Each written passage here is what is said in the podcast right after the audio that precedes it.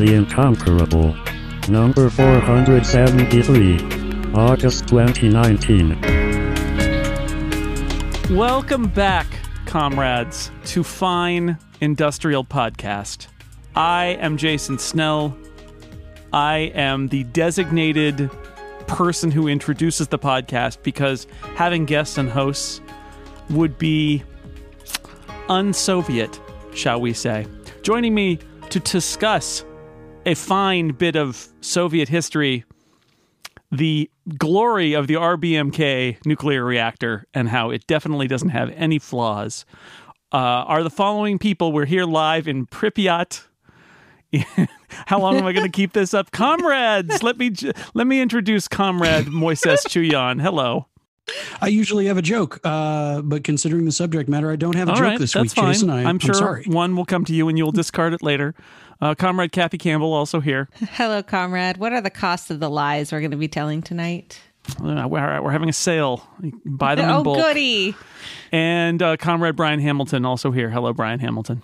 You didn't see graphite That's, oh boy, oh boy. because So- it wasn't there. so it wasn't there. No, the- it's impossible. It's impossible. So we are, of course, if you haven't figured it out yet, discussing HBO and Sky TV's um, recently broadcast miniseries Chernobyl, which is about, of course, uh, as many of you uh, who lived. Who were alive and aware in 1986 may remember the Chernobyl nuclear power plant disaster.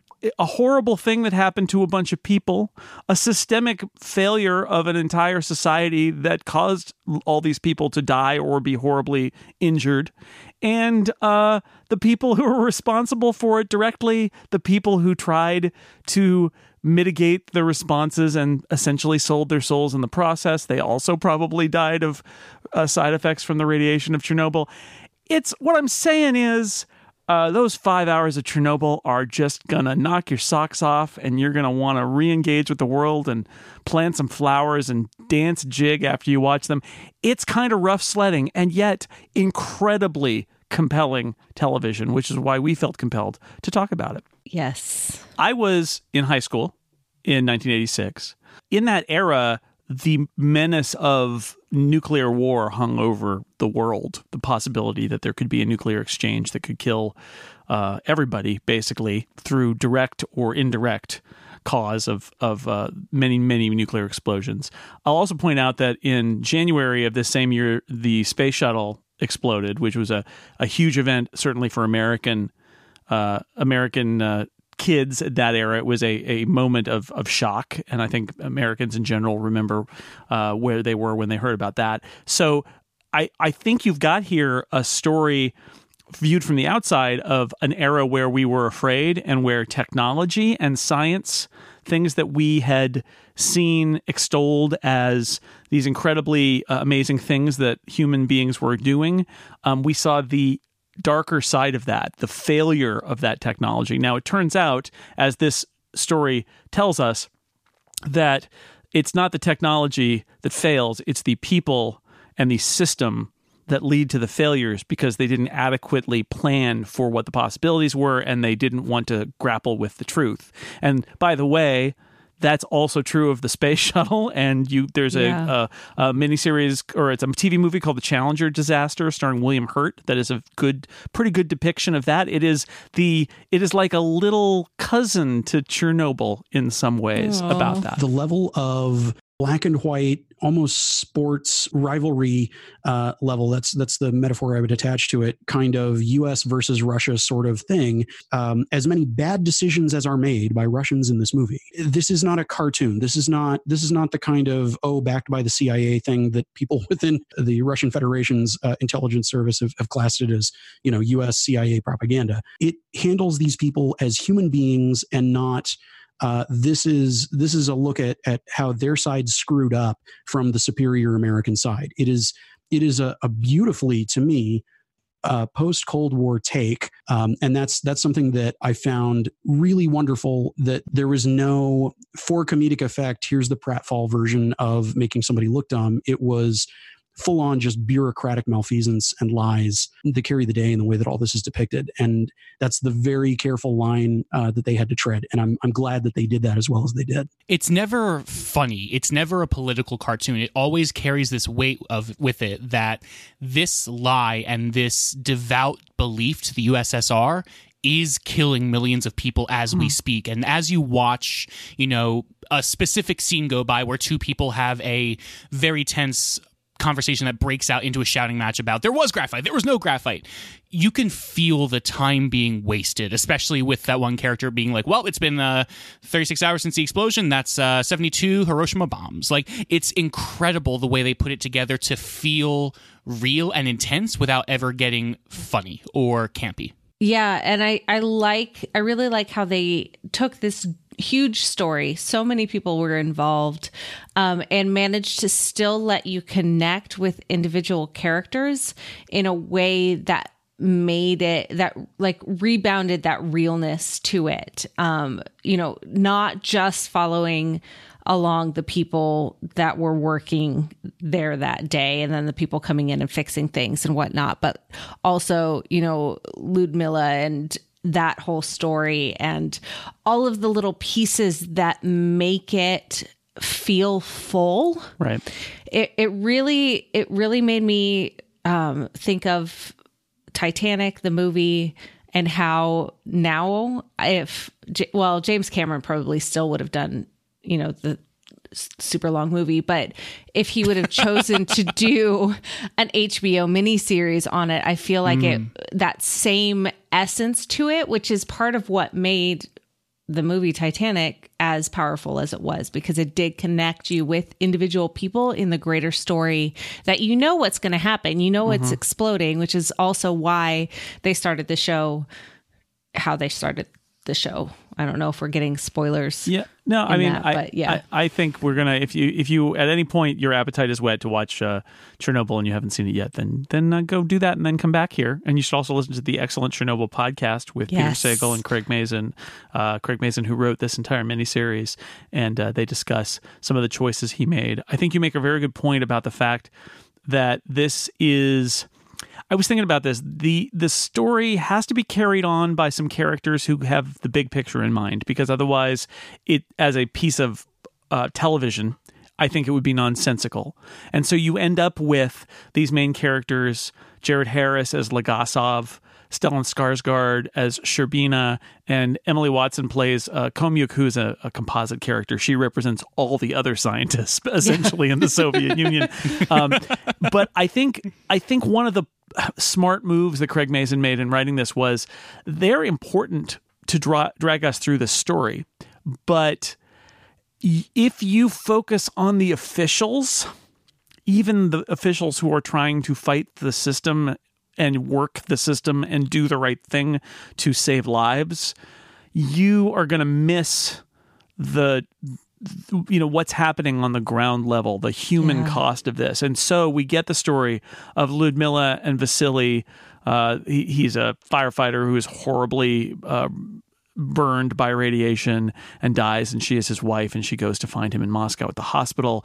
Um, also, I would say there's a, a big part of one episode that is devoted to the miners who are brought in to dig uh, something that, in case there's a meltdown, would basically poison the water supply of a large part of Europe. And uh, they sacrifice their lives, and there's really no assurance that they'll even be taken care of.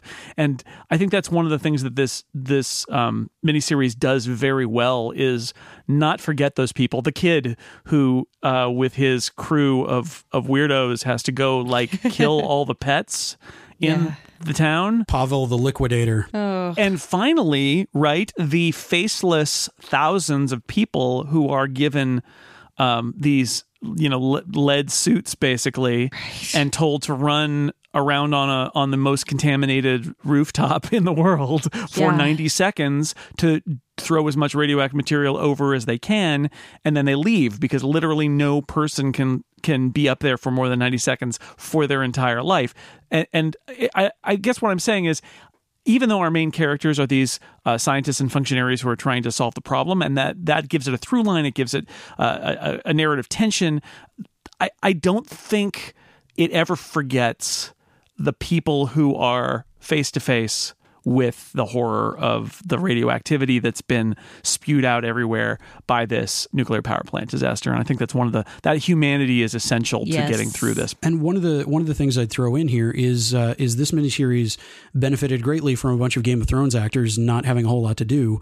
Uh, you know, you've got Maester Luwin from Game of Thrones, you got Ramsay Bolton in there, you got you got Pip, you got Joe Altin shows up as one of the liquidators for for a few minutes How and does everything. everybody feel about a a somewhat controversial choice, which is to have all of these British, largely British actors? Stellan Skarsgård is doing whatever his Swedish inflected uh, English accent is, but they're, they're Skarsgård gonna Skarsgård. yeah, but they're they're going to do they're English actors with English accents playing Russians, and everything we see is in Russian, is, is in Cyrillic and and Russian, Cyrillic uh, letters on, and and Russian language, and I think the all the PA and radio and stuff like that is actually in Russian, but the the actors speak English largely with an English accent instead of doing a kind of you know Boris and Natasha kind of Russian accent, which would have been, I think, the usual way you would have gone with this. if if I can, uh, you know, jump in as the guy who you know has uh, you know multiple accents that are native to him,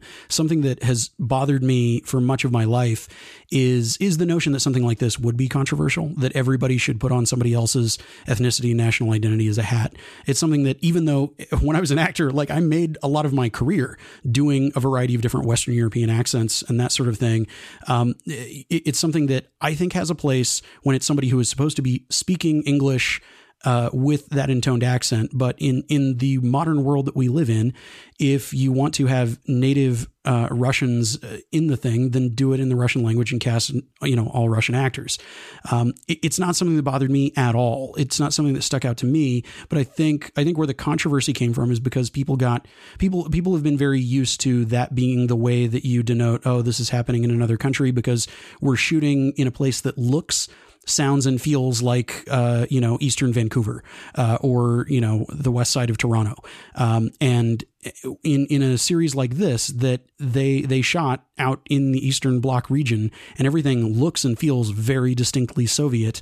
Um, if they were going to make it in the English English language, I don't I don't mind it at all, and it would have bothered me if most of the cast had it, it, it- it's something that it bothers me on two levels. It bothers me on the first level I mentioned, and then the second level is when most of the cast is doing it okay, it's fine. It doesn't really bother me. But then there will be like Harrison Ford trying to do a Russian accent uh, in K nineteen, or Sean Connery trying to do a Russian accent in The Hunt for Red October, and then it it morphs into his natural voice, and it just it, it's it's one more thing to take the actors out of the the vivid lives that they are trying to portray. And it's something that I that I feel like besides my you know personal issues with it it's something that detracts from performances. And the times that I've had it heavily layered on me it's taken away from my being able to be in the moment and focus on what I'm doing. And instead I'm it's like I'm I'm I'm trying to rub my belly and and twirl a basketball at the same time. Yeah, I didn't really feel that it took me out of the event. I didn't even acknowledge it and recognize it until I was listening to the podcast where they talked about it and I was just like, "Oh, yeah, duh. Why did I not think about this?" And and I think part of it is because they do like Moises said, they they everything else is exactly right. It's all in this world um, and trying to have these actors work on accents and make sure that they're not the Boris and Natasha over the top that Americans expect was almost like taking one piece out to make a beautiful or like you know one piece of jewelry off before you go out because it's just too much that could just detract from the amazing performances. Um, and so uh, you know there were reasons that the directors and producers and everyone making this huge spectacle event there are reasons that they chose not to do this to me, it would have been so much worse if they had tried and failed to give all of these English actors Russian accents. So I'm grateful that they kind of stayed in their lane in this sense and honored the culture of these people in a way that wasn't offensive. You know, there's this whole sect of people who are unknowingly, you know, appropriating another culture by saying, "No, no, you don't understand. I'm respecting it. I'm loving it," but they're not understanding what actually goes into it in a way. Yeah. So I'm kind of great. I, I am grateful that this is not Boris and Natasha. a, a lot of a lot of the the natural feel of this feeling like they are actually portraying who they're portraying happens uh, for me at the script level where you know having having comrade having having the translated version of Tavarish in in the script and the the actual dialogue between the characters feeling Russian without having Rocky and Bullwinkle on top of it um, is is really what I think gets us the the distance that we need to go. I think the accent thing too. Um, accents have a fundamentally othering um, effect, and they don't speak with a thick, potentially mangled accent in their native language. They speak fluent of their native language, and so you read. I think you read characters differently, and as uh, as being kind of outsiders, uh, if you have them be doing, you have them doing fake accents. These people weren't that way. They were speaking their native language fluently, and and you make them seem different as characters if you do that. And it, it puts. I feel like it puts remove a remove between the audience and the and the characters when you do that. And I much prefer it when it's just in your face like you you fully can relate to these people whether they're afraid or they're dying or they're panicked or they're defensive um, why try to read that through an accent and also kind of put them at arm's length and say oh the silly russians with it no no these Yeah. are just these are just people speaking english fluently and um, you have to deal with who they are and how they're how they're reacting and and that layer gets removed and i i think it's a good decision i get how um, it seems weird to people. I will say, yes, Kathy um, mentioned this. Um, by all accounts, the art direction of this, the the the sets, the special effects they did as well to make it feel like the Soviet Union in 1986. By all accounts, they did a very very good job. It's you know people can nitpick some of it, but people who lived in the Soviet Union in 1986 look at this and say, "Oh wow, they got the whatever, the lunchbox, the boots, the Yeah. the wallpaper like it, it- the buildings were what in in Lithuania I think and they are Yeah. Soviet bloc era uh, buildings l- of- like the kind that are in Pripyat. So they you know from that perspective it is very authentic uh, and then the actors uh, the British actors largely are inhabiting the roles. I think it I think it works great. Time to take a break from Chernobyl talk just for a minute so I can tell you about our sponsor. This episode is brought to you by ExpressVPN now, you may think that you're safe, that nobody is looking for you, targeting you to snoop on your data, to steal your data. But the fact is that if you're using the internet, you're um, at risk. You're at risk. And that's why you need tools to protect your privacy. Uh, it's not just about hackers stealing your stuff, it's also about ad companies and other identity brokers, privacy brokers, personal data brokers collecting more data about you. If you've ever browsed the web next to somebody sharing a Wi Fi connection and noticed that the ads that you're looking at are the ads that they are looking at, it's because you're being targeted by your IP address. It's just one way they can rip more data out of all of our lives and then use it to market things to us. And you know how you can avoid that? You can use ExpressVPN. It runs in the background of your computer or phone and encrypts your data. It hides your public IP address. So just download the app, click to connect, and you're protected. It was rated the number one VPN service by TechRadar. It uses new cutting edge technology called Trusted Server that makes sure there's no log of what you do online. Costs less than $7 a month and comes with a 30 day money back guarantee. Now, I've used ExpressVPN. One thing that I've used it for is uh, Wi-Fi without passwords and stuff like that, where I felt like I don't want anyone to see my my data as it's flying over the uh, uh, flying over the Wi-Fi. I don't want a IP address identification, but also when I'm traveling internationally, I've done it where I've been able to tap that button and be back in the U.S. with a U.S. IP address, so that I can read newspaper sites that would block people from the EU, let's say, or uh, check out my HBO streaming that's not available overseas, even though I pay for it and I live in the U.S all sorts of things are possible once you are secured behind a VPN. Protect your online activity today, protect your privacy today, and find out how you can get three months free by going to expressvpn.com slash snell. That's E-X-P-R-E-S-S VPN.com slash snell for three months free with a one-year package. Take back your online privacy. expressvpn.com slash snell. Thank you to ExpressVPN for supporting the incomparable. Now back to Chernobyl. I would never know any of the nitpicky details that people would point out as, hey, they got that wrong. But to me, as someone watching this show that doesn't understand so much about the Soviet world, it was amazing to watch a show where the production was design was so thorough and so incredibly, you know, well thought out. Yeah. Yeah. I mean, it turns out it's authentic, but the key, if you don't know the authentic nature of it, if you aren't somebody who was in the Soviet Union in the 80s, is that it feels consistent. It feels Yes. real, and it turns out that's because they did a lot of work to make it feel that way. But you can you can tell. It feels purposeful. yeah, you really can. Yeah. Everything was chosen for a reason. Yeah. Nothing was just like, oh, I guess this will work. It was all everything down to the shoes, down to the tables, down to everything is exactly how they wanted it to be. And the the cultural uh, you know thing that they had to draw on was that in in the USSR there was the one helmet and the one kind Yeah. of boot and the one kind of jumpsuit. This is something they get into in the podcast in greater depth, and it's great. Again, this episode of the Incomparable brought to you by HBO's Chernobyl, the podcast, the show. But yeah, Um, they, there would be. I mean, it's the Soviet Union. They they would make a helmet, and then that would be the helmet, and they mass produce it for everybody. Like everybody's got the same lunch pail because that's the lunch That's- pail yep. that they made for everyone. Because it was the Soviet Union, and that's what they did.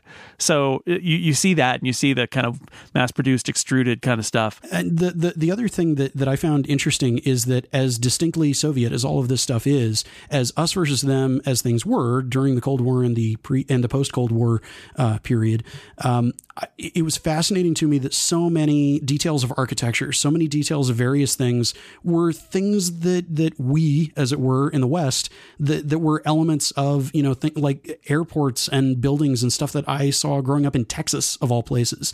Um, the the rhetoric was so oh everything here is so different than it is over there. Um, but it was it was fascinating to me seeing seeing so many things that that that really further break down the propaganda, the lies that everybody told themselves during that period of how very much uh, how very unalike each side of the Iron Curtain was, and it's something that we'll get into later, I'm sure. Um, I, I think really plays nicely to the universality of the effect that those kinds of incre- uh, uh, saturated lies being told about this is the way that things are, uh, the, the way that that infects uh, a culture and, and allows for something disastrous and ridiculous and terrible like this to happen. I think one of the things that is great about this miniseries is, and we've we've touched on it in a few different ways already. It's the idea that what this is not is an indictment of the Soviet Union as a unique entity. What it is is an indictment of systems where the truth is no longer required. Um, and in fact, the truth may be a problem that the system tries to eradicate. And you could say that Chernobyl is a story of people, human beings, against a system. But of course, the thing about a system is it's enforced by human beings. And so mm-hmm. you end up in this situation where you've got human beings trying to do the right thing, but they're caught in various ways in the system. They're victims of the system, they're part of the system, they're imposing the system. But all all of the people you meet in Chernobyl are victims of the system in one way or another or are Yeah. trapped in the system in their role in the system that they they have to produce this part they have to play this part. And if they don't want to play it that's fine. They'll just be replaced by someone who will and the show will go on. And you know it's very clear I think to to probably all of us that you know when Craig Mazin writes about the Soviet Union and people uh, being threatened by the truth he's really not just talking about the Soviet Union right he's talking about What? all of us and all of our Yeah. political systems and how anytime you're in a political situation where the truth becomes inconvenient and therefore is suppressed um, or is twisted or is called a lie, um, there is going to be a price. And that you know that this is the end of my book report about chernobyl that i've gotten to right in the middle of this podcast. But that i mean that's what this is about. The, the it starts with um, with jared harris who is great in this as legasov dictating essentially the thesis of the entire uh, show is in the first 10 minutes when he's dictating his his uh, his cassette tapes that he's going to hide in a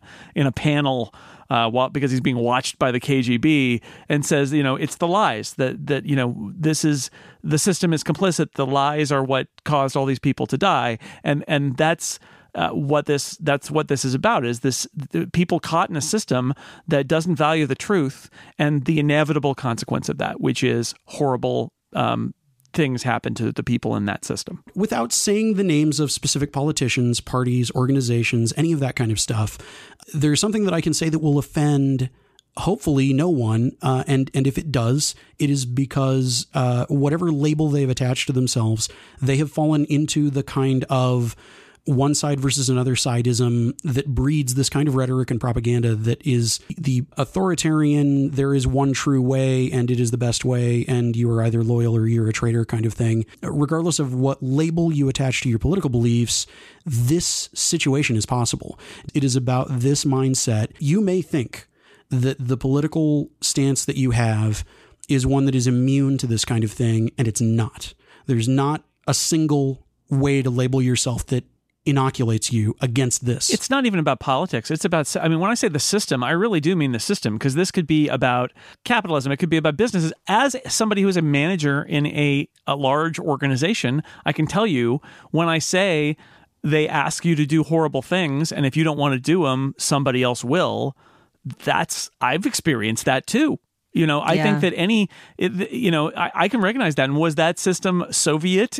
No. The point is more that the Soviet Union, uh, whatever, you know, many, many, many issues that it had, in the end, what uh, Mazin is saying here is that a lot of the motivation that led to Chernobyl was embarrassment. He points out the, the pride yeah. of the of the Soviet Union yes. and the Soviet people. There's the, an episode titled "The Happiness of All Mankind." Right, like there is this great PR about how great the Soviet Union is, and they find a horrible flaw in their nuclear reactors, and then later there's a horrible accident, and like all of their reactions are like, we can't let people know that this happened. We can't yes. show weakness. We we would be embarrassed, and that that ends up being the flaw. It's it's it's enforced by a system that's got a secret police and all sorts of other things like that. But the fundamental flaw is that they don't want to show weakness and that they're embarrassed it's uh, describing so many different things and it all comes down to just like you said the the idea of being embarrassed regardless of what system you're in nobody wants to make mistakes and nobody wants to admit those mistakes it's kind of like a human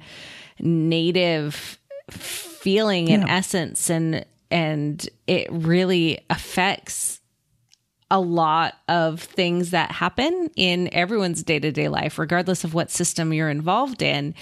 And in this series specifically, it goes through and just kind of shows how the strict system that they had in place, where everyone has their same lunchbox, everyone has an opportunity to have whichever job you want, even if you started as a shoemaker. yes, if you're very lucky as a guy who works in a shoe factory, you could one day make decisions involving nuclear energy that you aren't qualified right? to make it's it's it's like they have these dreams and these ideas but as soon as you put it into place because everyone is not exactly the same shape. Everyone is not the same purpose. And as soon as you add humans to any sort of plan it starts to break down. And uh, true like strength is being able to recognize that and be able to acknowledge the embarrassments and be able to like really really learn from it. But man it's just Whew.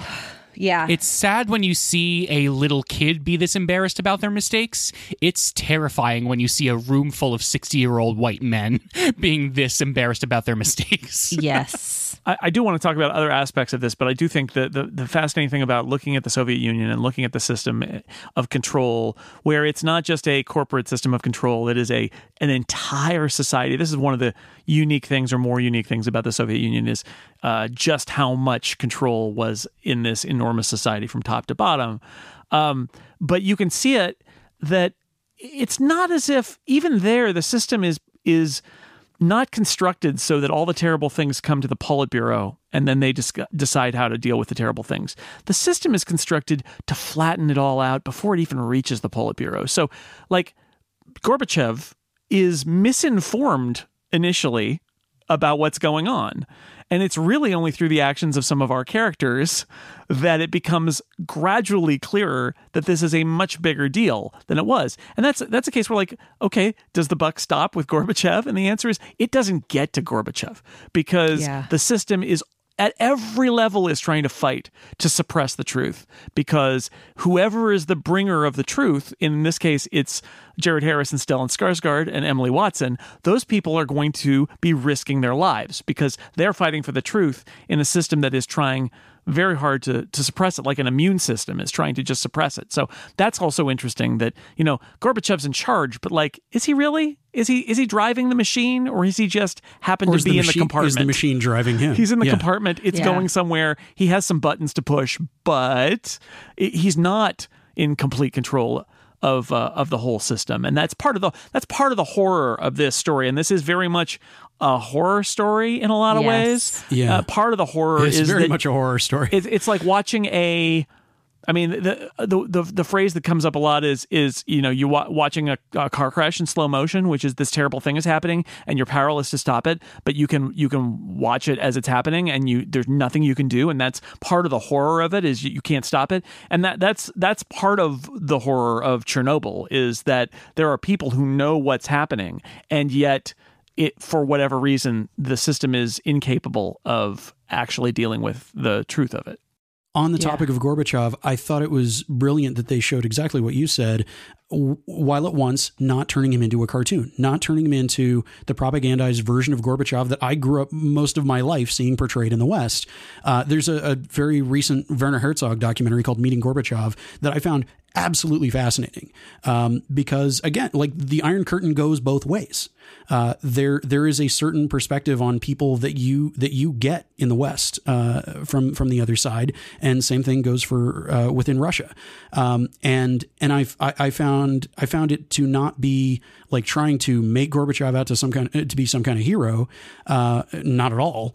Uh, but the fact that they managed to not portray him as incompetent or silly or you know it, the guy looks enough like Gorbachev and he's got the thing in his head, so Yep. you know he looks like Gorbachev, but it's not it's not it's not like uh, it's not like an airplane sequel. The thing to Uh, remember you know? about Gorbachev is that like he he did get elected as the premier, right? So he he was not some sort of hippie, right? He was a he was a party guy and he was younger, Yeah. but they they wanted him in there.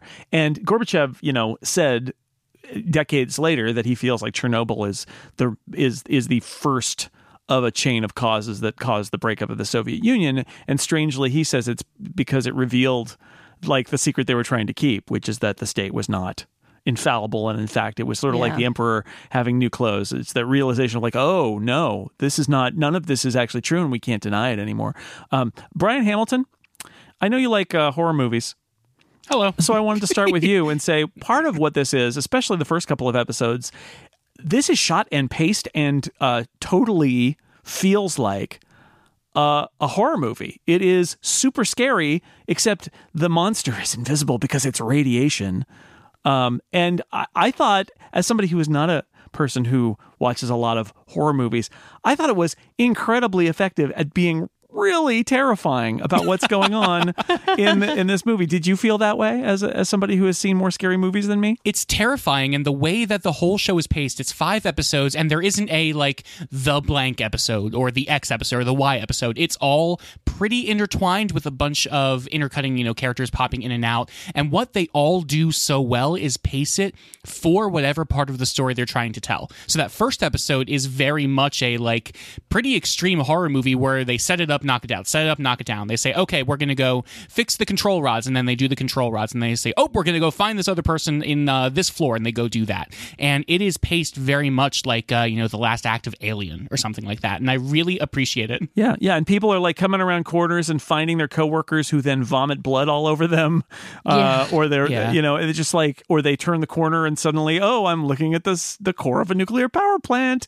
and people are getting irradiated and I did very little, you know, I didn't listen to the podcast, sadly. I, it's on my list, believe me. It's downloaded to my Overcast. But I, one of the things I've heard from other people talking about this is that the creators at one point may or may not have said that they didn't want to be overly gratuitous with the violence or the blood Yeah. or the medical maladies that are going on. And what I thought was really incredible was the restraint. This is not Saw. This is not Gore Fest. Right. This is like just mild, very scary. once the once the guys get the radiation poisoning and they're taken to Moscow, especially like there's in fact one scene where you don't see the person because where Oh, Koeniig's talking to the guy, and afterwards, you know, his his face was gone. Like that's you get to connect the dots for right, yourself. but we just see her reaction to what Right. his physical condition is. So it, it, it definitely doesn't go over the top, and yet it is terrifying, extra terrifying because this is a true story.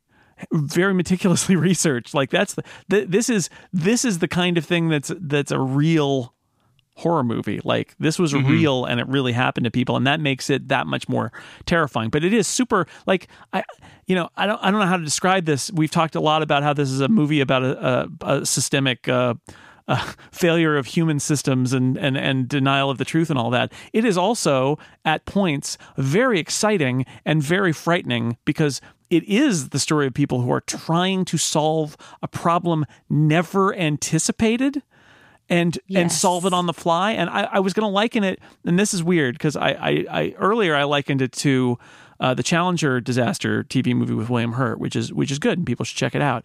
But the the you know the the the movie that I think it reminds me the most of, and this is going to be wacky, but Apollo thirteen uh-huh. because although although a more heroic organization involved in that one it it is at at least in part especially with our scientist friends Jared Harris and Emily Watson also a story about a bunch of smart people who are trying very hard to solve a problem that they have never anticipated. And they have to learn about it and they have to put things in place and they have to make things up on the fly in order to try to save lives. And I did, it, that's one of the reasons to like watch it and not want to just stop and go cry is that you can root for them. There was also an explosion after running a test Hey. and pushing a button. it's so, true. you know, I could see that Yeah. Combination. Fortunately, Jim connection. Level did not say, I did not hear an explosion. We're No, fine. that's very true. We're It would have just been a fine. very, very different Houston, story, We have no problems. No, you didn't problem. see explosion. uh, the a lot of people call The Martian uh, competency porn because it is very smart people solving really complicated problems in really cool ways. I would call Chernobyl incompetency porn, where you have really smart people solving problems in cool ways, but surrounding them are these people as a part of this system who say, "Nope, your problem doesn't exist," and it amplifies all of the good science reasoning and logic even more. I loved like the most satisfying part of the show to watch for me for some reason is uh, the testimony with the uh, placards that are going up and coming down as he's Oh, explaining so how a nuclear reactor works. I love it. the yeah this is if you haven't seen it the the last episode they're trying to find a way to visualize how to explain um and and this we could talk about the structure of the show because the show is structured very interestingly. It starts at the end with jared harris writing his do, doing his memoir basically and then killing himself. Uh, uh, uh what a year two years to Two years. two years to Two the years to moment? the- Two Yeah. years to the moment. of yeah. the because then the, the immediate thing is two years and one minute previously, and we sh- we show the accident. But the things that lead up to the accident are wi- are left until episode five, and then Jared Harris walks us through it along with flashbacks, and he's got those little little pieces of plastic, like the red and green pieces of plastic, and he explains the science that's the real science behind how the control of these reactors works, and it is brilliantly done right? It is it is really brilliantly done. And waiting i love the restraint. The, this show has a lot of restraint to wait until the end to say okay how is it that as as Craig Mazin said in his podcast the biggest mistake possible that you could possibly have in the midst in the middle of a safety exercise. Safety. Keep in mind, they were doing a safety exercise that led to the biggest nuclear disaster in history. That they missed it by just a little bit. I feel like there is one incompetent person in this movie. Exactly one, and it's Anatoly Dyatlov, Dyatlov, the yeah. one guy. Yeah. Th- th- this whole thing happened because of one guy. Now there are inefficiencies, there are things to dislike about the culture of lies that make uh, that make the truth not uh, matter so much at a certain level of of the government involved. But the the thing that I found beautiful was uh, we we heard a version of you know I, I wouldn't say it's like the the Pledge of Allegiance or something like that, but like a, a national motto that is talking about the the collective the collective good, everyone pitching in, all these miners not giving a crap about what was going to happen to them and going in um, knowing that who knows you know this could be really bad for us. It didn't matter. It was it was for the good of everybody. People who were being given the option to volunteer for something that it was being phrased as an option, but they they through not because of a threat to them, but because of their sense of duty and purpose, and you know being part of the the big hand of people to help you know raise up the greater good and try to make all of make all uh, make, make this problem go away as quickly as possible. Um, the the the thing that I that I that I found fascinating is that there was that kind of real collective uh, a- version of patriotism that it, it- it's not the lens through which I think we see it in the West, where it is, yeah, uh, it, it is like those guys who are who are going to be the second wave of people going into no man's land out of the trenches. They know that everybody who went out ahead of them got shot in the head, and Yeah. they're about to follow them, and they are about to die. Um, and th- they're the the thing the thing the thing that I think is where our interpretation as Westerners come in is that we we will apply the the full incompetence of that one guy to to the whole system. Um, and and they're two separate but very directly related issues. Although to be fair, one of the revelations that Legasov has is that he and other scientists realized the flaw that ended up the incompetence of Dyatlov caused the accident. But if Mm-hmm. they had recognized the flaw and and and uh, addressed it, it w- could not have but happened. related. Yeah, Yeah, because the there was uh, evidence from previous and other reactors by pushing that test button, it could ignite, and so and they did nothing to address did the nothing. Issue, was- even though there was a paper and it was suppressed, and because of Yeah. pride, they they hid that, and that meant Yeah. that Dyatlov would Dyatlov have done the same thing? Would somebody have stopped him? Who knows? But he had a a he behaved so bizarrely in a way that nobody really could have anticipated that Yeah. it, it led to this. I, I do think he is a delightful villain. I will say. Oh my god, he's He, so good. he is amazing so yeah. good.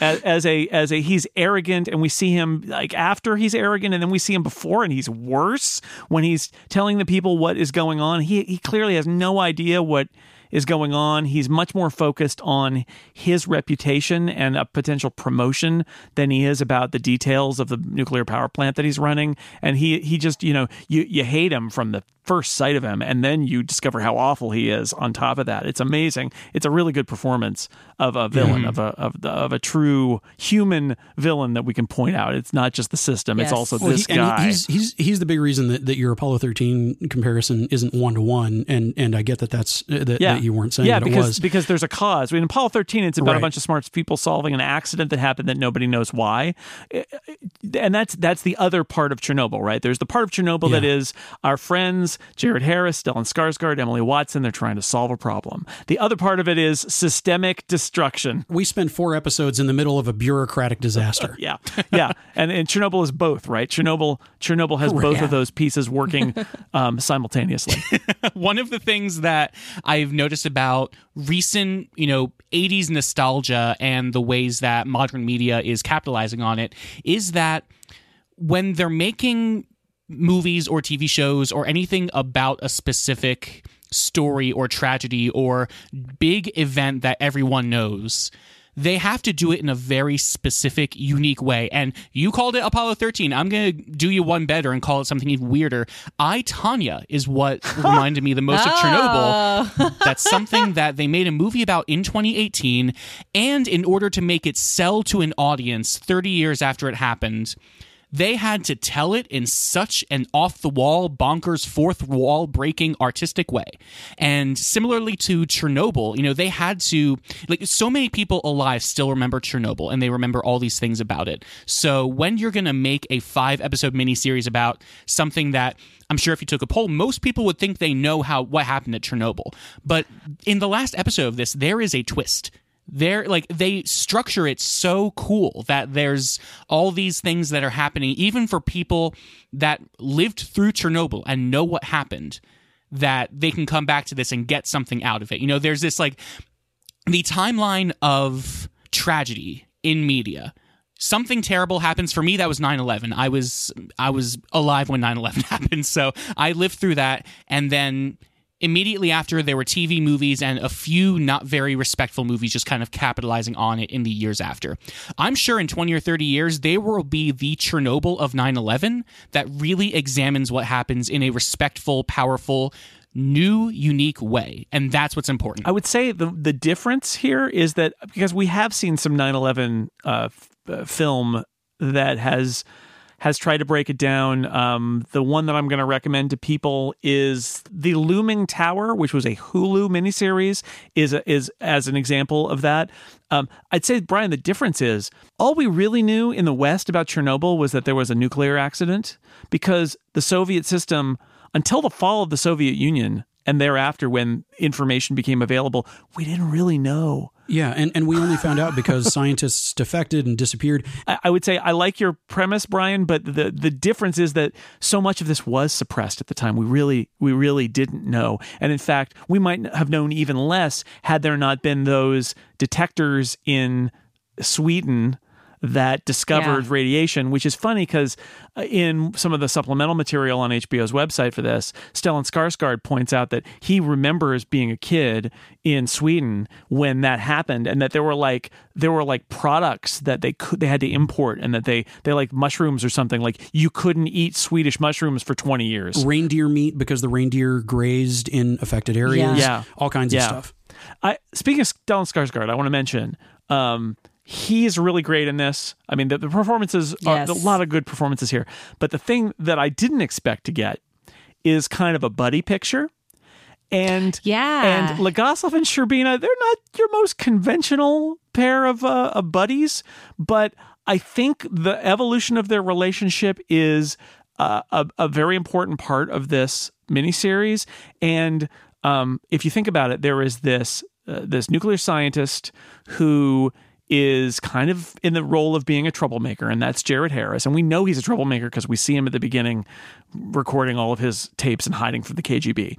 And then you've got Stellan Skarsgård as Shcherbina. He is a party man. He is a functionary. He is the the gray man in the gray suit, if ever there was one, right? Yeah. And there is and, and so he is he starts out and he's the hand of the state pushing down on Legasov saying you you're only here for one reason. You need to give your expertise but everything that happens after that I'm going to control. And in a, in a very short amount of time that relationship changes. The pivotal moment being the moment where they're in a helicopter and Shcherbina says to Legasov basically look you're going to do what I say and tell me what I need to know or we'll just throw you out of the helicopter the, the other, and, and when we're Buddy introduced to him, when we're introduced to him, we have we have the feeling that for the duration of the of the story, maybe he's going to be like the KGB chairman who shows up later. Um, but I loved that we got to see such a nuanced uh, relationship between the two of them, where Yeah. it was it was very much you know Legasov and Shcherbina, you know, bureaucratic crime detectives. Uh, it, it was Yeah, it was yeah. And brilliant. Shcherbina, I mean, the beauty of it is Legasov has the knowledge, the scientific knowledge. Shcherbina understands the system, and the only reason, the, the at least this miniseries posits, and I think it's based on the historical documents. Um, the only reason anything got done is because these two guys got in sync and were able to be this bridge where uh, Harris Harris's character knows what needs to get done, and Skarsgård's character knows how to get it done. And you, there are several scenes where it's like, "I need tons of sand," and he's like, got it. Like and and then the Soviet apparatus is called into action. It's like if there's anything I can do, it's move large amounts of stuff in the Soviet Union because that's what that's what we're designed to do, and uh, that's the only way anything gets done. And so they end up having Yeah. that rapport that's kind of beautiful and necessary for anything to happen here. it really draws you in on this story. Like it, it, because we're comfortable with buddy cop movies. We're comfortable with, you know, oh, these adversaries are going to become friends at the end. That's kind of like a trope that our minds are just like, okay, this is going to happen. And so when you come into this, you aren't sure how they're going to work together because they're very solid characters that are coming in and you are pretty sure what's going to happen and it's not going to be good for Jared Harris and the whole world. We know that. Um, and so we are so here for their relationship and how they get stuff done so that they can go to a trial, so that they can release some of this information, so that things can happen and people can have the support that was not really promised but okay i guess we'll try you know these these humans that have sacrificed so much for the soviet union being able to come in and so we are just like following along with the these two as our main key Mm-hmm. points you know and we have these other stories these other bits and pieces and Right, and Emily Watson real- comes in to kind of like poke both of them and prod both of them because she again a a a composite character. She's the rest of the scientific establishment in the Soviet Union. literally hundreds of scientists. She's representing hundreds of going, scientists, "Hey, and I think guys, come on." metaphorically, that's amazing. Yeah. That she literally is representing the collective Yes. of the top So minds what are of you Russian doing? science. You gotta, you're doing this wrong. I got another idea. What about you this? You forgot the water. There's going to be water. Don't do this. I know this is what And you're going to do, but there's water there. You know that story with the miners is is when I talked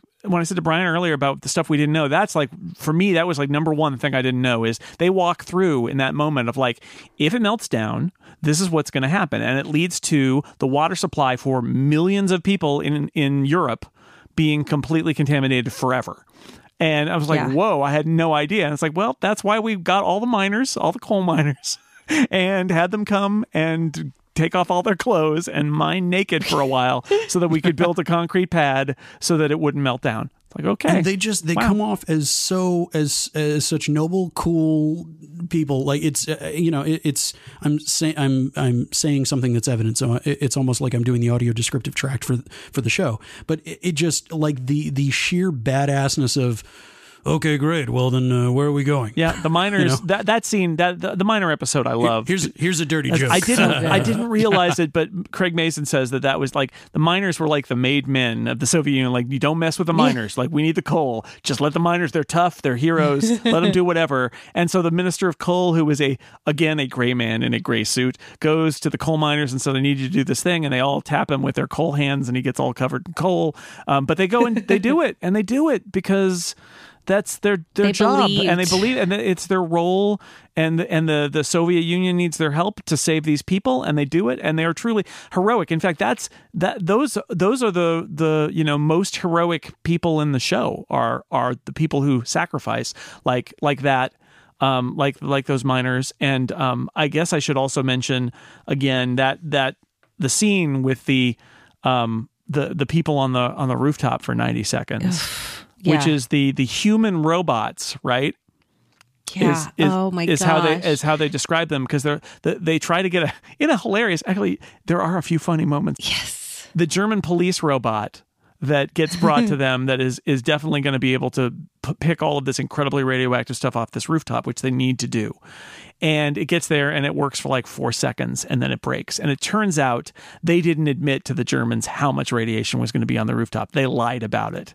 And so it doesn't work. And they're like well how we can't there's literally no technology we can use. And they come across this completely bizarre idea, which is, well, you know, if somebody was up there for 90 seconds, that would be about their max radiation exposure for their lives. So we're going to just bus people in every day, thousands of people from all over the Soviet Union, and we're gonna we're gonna give them a little briefing and some protective clothes, and they're gonna be told what to do, and they're gonna get and a shovel, and they're gonna shovel stuff off the the side of the building for ninety seconds, and then run away, and then never come back to Chernobyl, and that really happened, and in a tour de force scene. It is the scene of this show. Um, and there's a VFX reel and article about it up, up now where you can see how they shot it because they had to shoot it with you know di- with a, a, some 3D elements uh, as well as the actors on on a soundstage to do it. But like you are handheld running across this rooftop with the people in real time for 90 seconds. Somebody trips over some of the radioactive graphite at one point. It's terrifying. And it, it's so effective because in that moment, we are the human robots who get our 90 seconds on the rooftop and then can never come back to Chernobyl. It's amazing. It reminded me a lot of the uh, the tracking shot in True Detective's first season, where it's not Yeah. as long as the like eight minute long single take of Matthew McConaughey running through a neighborhood, but it's the same kind of energy of handheld, really tense, focusing on one person, and they're doing something terrifying and life threatening, and it's incredible. Yeah. And in the back of your mind, you're just thinking about all the radiation that's on that rooftop the entire time. Well, and the audio of that scene and the entire show is so present with that radiation clicking that even if you don't know what it means, you know that it's bad. But anyone that has heard, you know, that I don't even know what to call it, but it's so vibrant and so full in that scene. That's pretty much all you can hear. And you're just like, oh my gosh. I'm gonna I'm gonna get radiation poisoning watching this show. Put on your radiation goggles now. On the Yes. note of the, the sound design, uh, I, I'd be remiss if I didn't bring up Hildur Guðnadóttir's Oh, so good. score, which is amazing. Great, great Like, score. So great, really incredible. unusual and brilliantly executed. com- completely unobtrusive. Yeah. It is unique. It is strange. It is weird without in any way uh, detracting focus from what you need to be paying attention to, which is the sense of of ever present dread. You know, as as movies and TV have in in some ways taken some visual language cues from video games. I've never found an attempt to try to make like the first person Doom experience uh, compelling in in cinema. Um, but but the first person you are there, you are one of the the roof robots uh, thing did bring a version of that kind of immersive without the need of 3D or any gimmickry or garbage like that. Um, it, it- it had that that kind of immersive grab to it Yeah. when you pair it with the sound, when you pair it with, you know, you don't have any scoring and you've just got the environmental um, nothingness. Uh, it just uh, absolutely phenomenal, amazing, terrifying, everything all at once. The score is omnipresent, atonal. The only way I can describe it, it like it sounds like what millions of dangerous particles floating through the air would sound like. Yes. The only thing Yes. I Yeah. can like the music is radiation. it sounds like radiation. The Chernobyl score, an atomic symphony for the ears. Uh, the only thing I can compare it to, and again, bringing it back to the video games, is the opening animations of Last of Us with the spores like flying through the screen, and you see them, you know, just Yeah. flying through the screen in these bunches that are organically flowing through the wind. That's what this score sounded like Yeah. to me, and it was terrifying. Yeah, it's really good.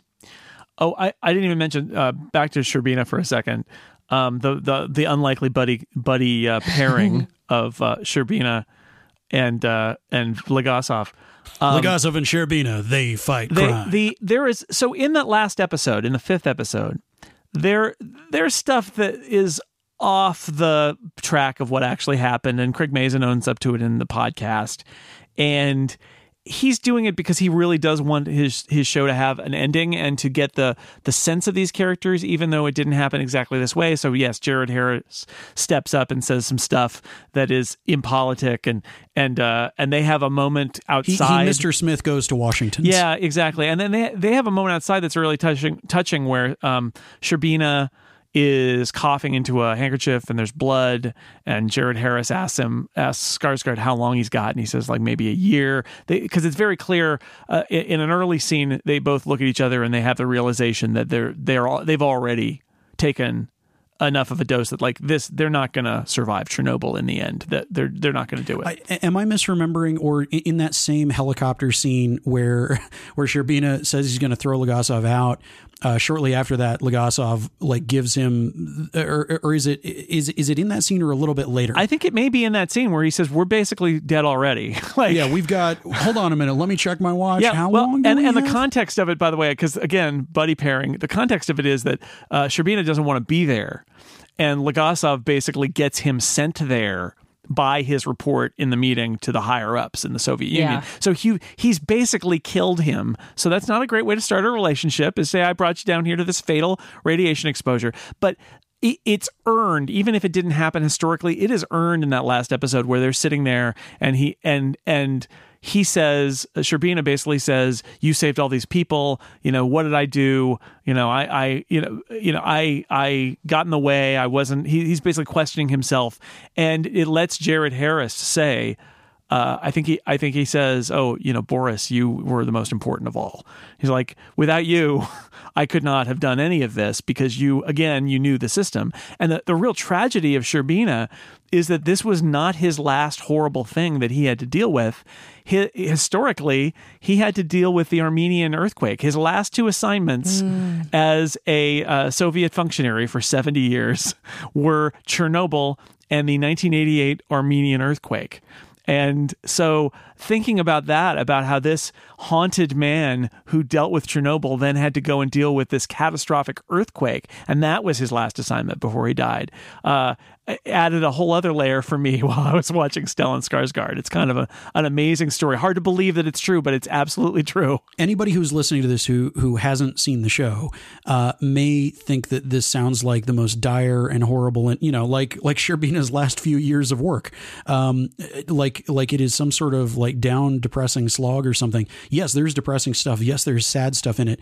But I, I found the the key thing that made this whole thing work is how incredibly inspiring it is on the back of all of this terrible stuff, watching all of these people, um, eh, you know, the hundreds of people in the body of uh, of Emily Watson um, are are coming together to to make to make the bleeding stop, to triage this horrible wound, um, and and it, it's something that all these bad things keep happening, but the reason that it's not unwatchable, the reason that that I'd never found myself anything but anticipating the next week's episode, wishing I could have it already right away, was exactly the kind of well you know what? It's i mean it's it, it's almost um, I, I would i would link it to some of the best superhero stories. It is we are facing uh, imminent planetary doom um, and we have got to save it and we have to put ourselves on the line and we have to put all of our amazing talents on their peak so that we can save people for the greater good. And as much, uh, this goes back to the Apollo 13 uh, dichotomy again, too, but as much as this is a show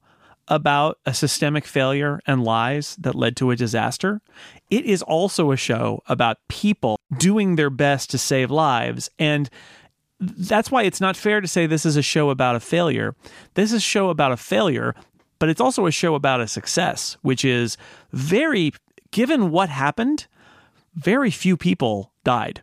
Given what could have been the comparatively the yeah it could have been millions and millions and millions of people and that's on the people we follow in in Chernobyl, right? There are the party functionaries and the bureaucrats and the bad people who stand in the way, but it is a heroic story, Moises. You're right. It is it is a story of these scientists and people in the party and miners and firemen and other people do sacrificing themselves for for for the lives of more people for the for the greater good Yeah. and so that it, it's both of those things at once the tragedy that led to this point and the heroism of the people who did all they could to prevent it from being a greater tragedy and that's why it is watchable and not a super you know downer where it's like you're taking your medicine it's it's not because it's got both of those in equal measure i think And I love that it's a superhero movie where there's not one single superhero. Now, granted, we have been spoiled with the Avengers where there's, you know, three Yeah. dozen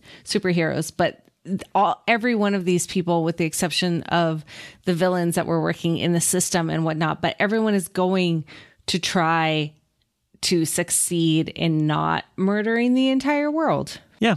Yeah, not poisoning all the water in Europe and having, you know, right? Like they, they are trying, and, and you do get that sense. It, it is not one of those things where it's like, well, these people tried to do good, but they got crushed under the under the boot of the of the Soviet Yeah. Union system. It's like, Yeah. no, the Soviet system led to the disaster.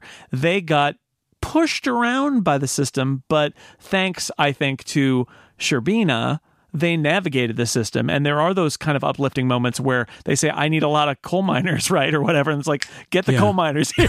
and it's like, all right, they got them here. the Legion of Super Miners are deployed, exactly. and then later They're the, naked. The the, the the the Science League of Russia, you know, swoop in, Yeah. and it, it just it, like it has those kinds of notes. But these are ordinary people who can't fly and shoot lasers out yeah. of their eyes. And they pay, many of them pay. Uh, the price of either dying immediately in the case of some of the people on the ground and the and the first responders, and others, it's it's uh, never said because it's not really known. But like the coal miners, the implication there is that a bunch of them died way too young, right? Like, the, Yeah. and that's one of the challenges with the death toll of Chernobyl is nobody really knows because somebody dies at 30 or 40 or 50, uh, somebody gets cancer. Was it Chernobyl? Well, maybe, probably, more likely, but you, it's all, all percentages and it's harder to tell. And it's of course in a system that was suppressing that information and then then broke apart into component states. And so it's harder to track. And that's actually another funny thing about this, especially for those people who lived through it, is Chernobyl didn't happen in Russia. That's the other part of this is that Uh-huh. it's Ukraine and Belarus that have to deal with the long-term aftermath of Chernobyl. These weren't th- this wasn't in mother Russia. Even in the Soviet era, it was in one of the outlying republics. And although they were important and Ukraine was the breast breadbasket of the of the Soviet Union, there's that dynamic too, which is like, you know, it's not it's not outside of Moscow. It is off in, in Ukraine and Belarus, and and uh, historically now they have to be the ones who deal with it because it's on their territory, even though it was the Soviet state that was running that that reactor. Now that they're independent countries, I'm glad you mentioned that because I, you know, that that's me catching myself doing instinctively the thing that was inculcated into me was just referring to the U.S. the entire USSR as Russia, and that's we just saw one big giant blob of Russia, and yeah, great, there are subdivisions. You know, it's it's the same thing. Like uh, the country of Mexico is the United States of Mexico, and there are 31 states. Um, but to a lot of Americans, it's oh, it's just Mexico. Um, I, I wanted to bring something into the show from the chat, which if you uh, follow along and listen live, you can participate in in the chat over IRC that Kathy mentioned um, about the official death count. The official death count of 31 official dead. Yeah. And I, again, I'm not mentioning politicians' names, parties. I'm not getting into that because this isn't a political podcast. But a very, very recent analog that this just chilled me to my core thinking about was the hurricane response in Puerto Rico. Uh, Where there were, you know, what, what was it, like a dozen people died, yet somehow thousands and thousands of bodies were filling those morgues. Yeah. Um, and and it, it, different situation, different kind of disaster, different kind of government structure, but the exact same denial of the truth. And it, it just there there are there are so many little institutional things that have happened in in recent years uh, across different parts of the world that I think people can relate to this.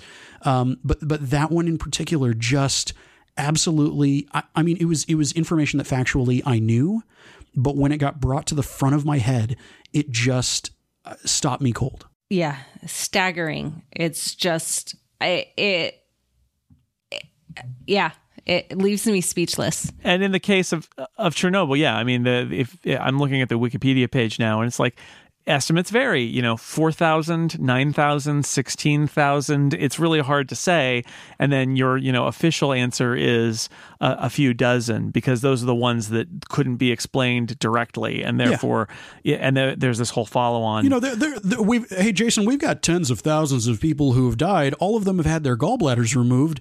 No idea what the common thread could be. probably the chupacabra. That's what I think. yeah, chupacabras are native to They, Belarus. they, they, uh, well, the ones that eat the b- gallbladder. Yeah. The, the Yep. them. Yeah. That's the Belarusian chupacabra. Boy, that's hard to say. I'm not gonna say that, phrase again. That's a that's a title if I ever heard oh one. my goodness. They should have Wow. gotten the Belarusian chupacabra to uh, push all the radioactive stuff off the roof. Yeah, that would have been perfect. There we go. It would have been if only they could have lured it there. They did, and that's why they're extinct now, Brian. Oh. oh no! Plot twist. Another twist in the podcast about the fifth episode of the show. What have we not talked about in regards to Chernobyl that we should get to before we Uh, close it w- up? we mentioned Ludmilla earlier. I wanted to talk about her Yeah. a, a little bit, both the actress who plays her and and the fact that she is absolutely a real person who really exists. Uh, and spoiler alert, is still alive. Yeah. Um, the actress who plays her, Jessie Buckley, her performance in this thing is so compelling, so amazing. And the reason I specifically want to bring her up is that there, there's something very simple that you could say about somebody who um, who came to prominence in acting. Uh, starting off as an amateur singer in an Andrew Lloyd Webber judged um, singing competition on the BBC. And she, for me, absolutely had my heartstrings in her fist every minute she was on Absolutely. screen uh, Yeah. once everything has happened. She is absolutely phenomenal. I love that she is getting this kind of time in the spotlight to to get the kind of accolades that she deserves. Yeah, I'm talking about the human cost, and and she has to navigate the other side of the Soviet system, which is this kind of medical system, and she's trying to get in the hospital to see her husband, and um, he one of the one of the other tragedies of people who have radiation poisoning and radiation burns is that they're radioactive, right? So they tell Yeah. her not to not to go in and she she you know she's pregnant it's like no you can't but she wants to be with her husband and it's just it, it is it is tragic and her story is told she tells her story in that in the book uh, voices of chernobyl which and so this is her story about her and her husband and it is again like coming back to what i said earlier i don't think this story could be told properly if it was just the mystery story or the solution to a problem story, if it was the Apollo 13 story along with the corruption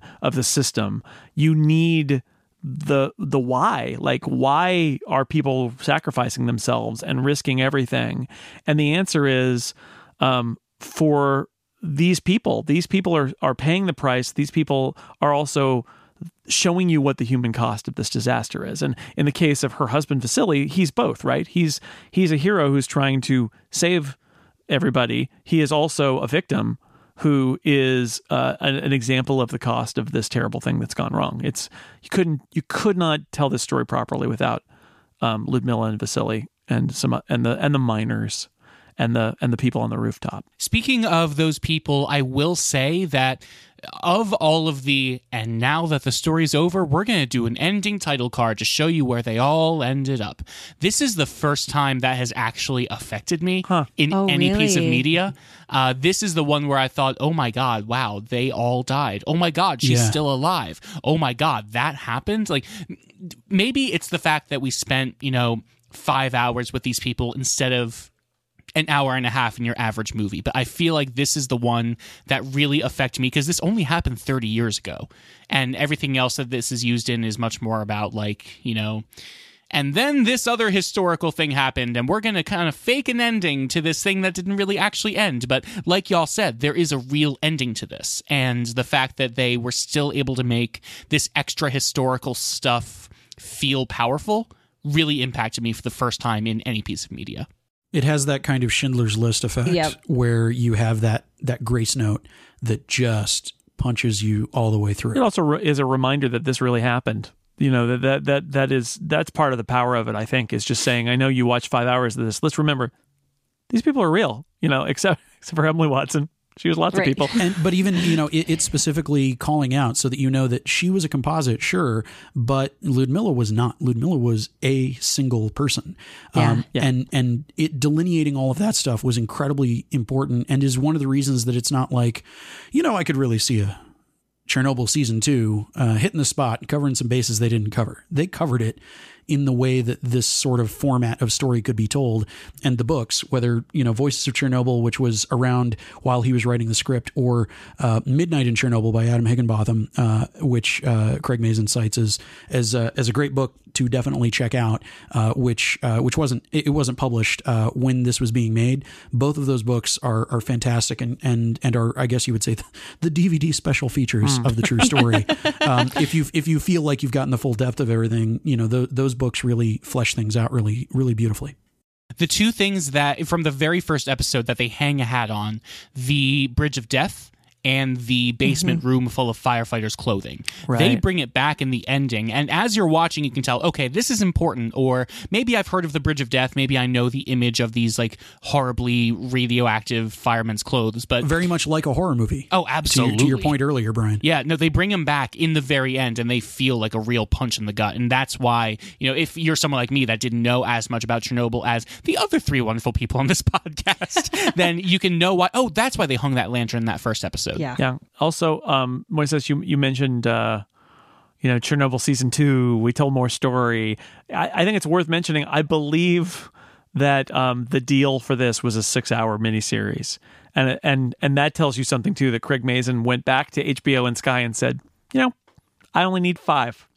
It's like, all right, like it, this doesn't feel Yeah. strung out. It doesn't feel like uh, badly paced. He he has enough story to tell, and he tells it, and then he gets off the stage. And I think there's something I like that. I like that he didn't say, well, you know, uh, Netflix wants uh, 13 episodes of this Marvel show. so, get anybody Well, ide- got any ideas? there's there's such a thing as telling telling the story the right way to get the desired effect and overstaying your welcome. Uh, one of the things that I learned as a result of this is I, I have a half sister who grew up in Cuba, and one of my aunts apparently was one of the medics who received um, who received patients in Havana who came over from the USSR for radiation treatment because the USSR just didn't have the capacity uh, to cover it, and and still to this day gets letters from these people who were children that were sent over to Cuba uh, because their parents died uh, of of the very stuff that was threatening to kill them and everything. And of course, everybody on social media has an opinion about how everything should be done. Everybody's an armchair executive producer, and there were people saying, "Oh, why didn't you talk about this? Why didn't you, you know, show this perspective? Why didn't you do this exhaustive thing?" Um, I think it's great that I learned that. And I think that there there are avenues for that story to be told. But I think when it comes to encompassing the event itself and the response to the event, this is the story that was being told, and they they did it like you said without wearing out the welcome. Right. I had the privilege of spending time earlier this week with my brother or with my sister and my brother-in-law who actually work at a nuclear power plant in the southern United States. And uh, I was like, this timing is perfect. Um, and asked their opinions. So hey, should I be worried? Well, and I knew I wasn't I wasn't worried. Um partially from, you know, ta- talking to them since they've been working there forever. Um and knowing that they're different reactors, uh, different styles and whatnot. But I wanted to get their opinions because this is a life that they live every day. Um, they have all sorts of tests, they have all sorts of like everything going on.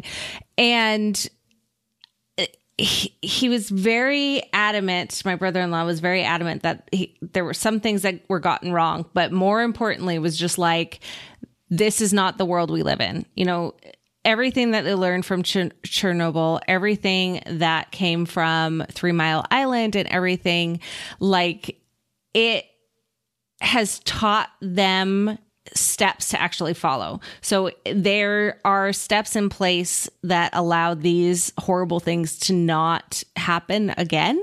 Uh because they're being honest, they're being truthful, they're not afraid to be embarrassed. And uh, he was telling me a story about um, some of the test runs that they do, because of course, before you can be in charge of buttons, you have to run all of the scenarios, just like NASA or anything else. And uh, when an incident did happen, he was like, "Oh, that's it," because when you're testing, all of the things will go wrong.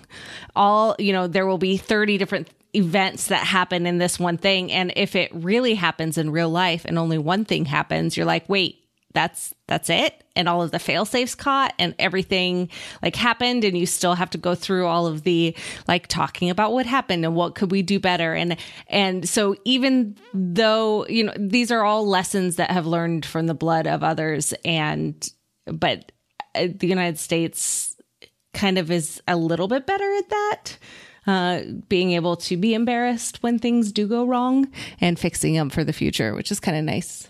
All right. Um, you opened it, Moises. Do you have a closing statement? Yeah. Um, the the thing that uh, that we've we've touched on are you know the institutional things combined with the one guy to make the one bag choice. Um, but as as a cautionary tale, I think it what I found myself ruminating on, meditating on, thinking on um, is the notion of social technology, the the you know the technology embedded in culture, um, and uh, storytelling is the machine that makes the world work or come to a crashing halt, and imagination is the fuel that goes into the machine. And um, when you combine it with you know the the metaphors in here about the cost of lies and uh, circles of accountability and uh, owing debts to the truth, but the truth doesn't care, uh, that sort of thing. Um, it, it, really, especially in the times that we live in, uh, makes you think about how assuming someone else is going to think of something and act on something means that you are one less person helping to try to keep the world on the right side of of not tilting off its axis. Um, and and I think that the best thing to come out of this is that watching this has inspired people to uh, to to push back on things that are are clearly intended for selfish purposes and that don't serve the greater good and and I feel like this piece of true fiction is something that that has motivated a lot of people um, to stand up and do what they are capable of and be counted and and stand up for the right side of history. Um, and not everybody can do that. Not everybody has uh, the has the the uh, health of various kinds to be able to do that.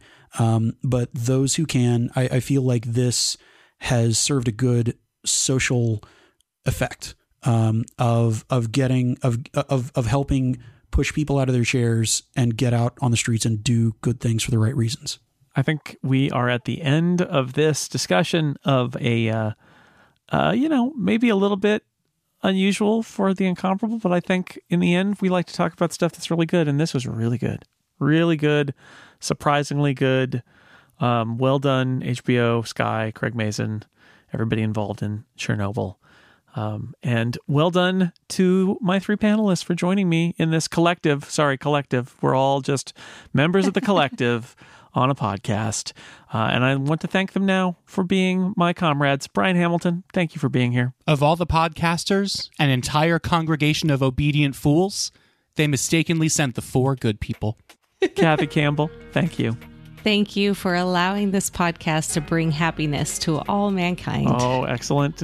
And Ooh. Moises Chiullan, thank you. I did see graphite on the ground. No, you did not! You did not see graphite on the ground! It's impossible! and on that note, I want to thank everybody out there for listening to this episode of The Incomparable. We will see you next time.